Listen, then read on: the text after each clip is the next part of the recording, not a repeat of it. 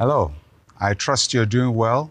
Uh, our world is going through some very interesting times, but we are confident of God's provision and God's safety and God's covering over our lives. So I just want to encourage you as you go through this period of your life of uncertainty, not knowing what tomorrow will bring, to know that there is a God who is interested in your life, is interested in, in what the outcome of your life.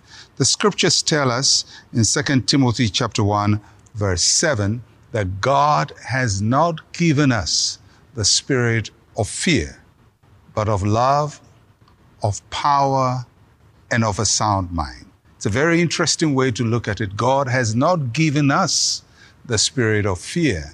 And, and so the simple question is if God did not give us the spirit of fear, where did the spirit of fear come from? Why are we so afraid? If God is not the one who is making us afraid, then something else is making us afraid. And many times fear comes through our own sense of weakness because we feel that we don't have the strength to deal with something, or fear comes because we're overwhelmed by something so big that we can't really make sense of it. Wherever that fear comes from, it doesn't come from God. And it is not the way God wants you to live your life. And it's not the way God wants you to look at circumstances. So I encourage you, in the midst of all that is happening, the uncertainty and the fears, that God has not given us the spirit of fear. The, the word that is translated fear in that passage is a very interesting word.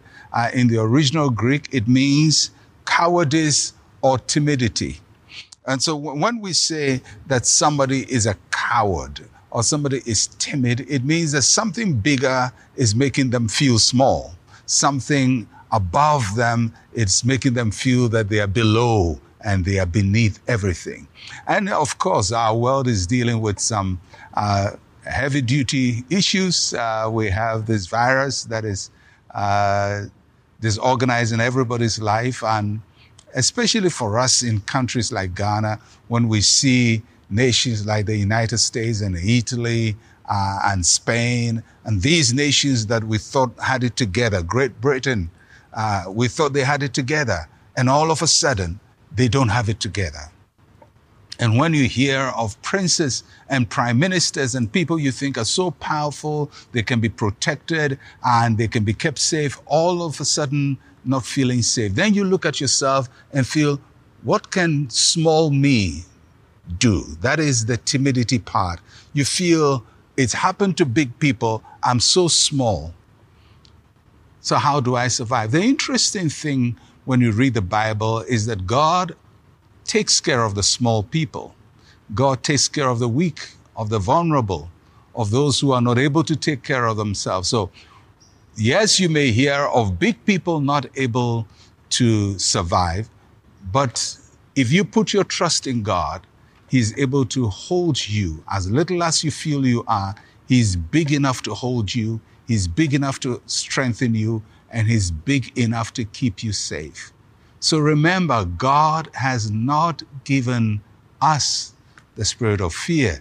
That fear you feel is not the way God wants you to live your life. And I want you to resolve that you're going to live a life of confidence and assurance in the Lord. You're going to trust Him with your life. You're going to trust Him every day of your life. You're going to trust Him moment by moment, minute by minute. Of course, nobody knows the end from the beginning. Nobody knows everything and how they will pan out. But God is all knowing, and we can trust Him that He will keep us and He'll keep us safe. So today I just want to encourage you God has not given you the spirit of fear, but of love and of power and of a sound mind. And I pray that your mind will be sound and that you have power over what you're going through. Have a great time. Have a great day. You will see tomorrow, and it will be well with you. God bless you. I'm Pastor Mensa Otabil. Shalom, peace, and life to you.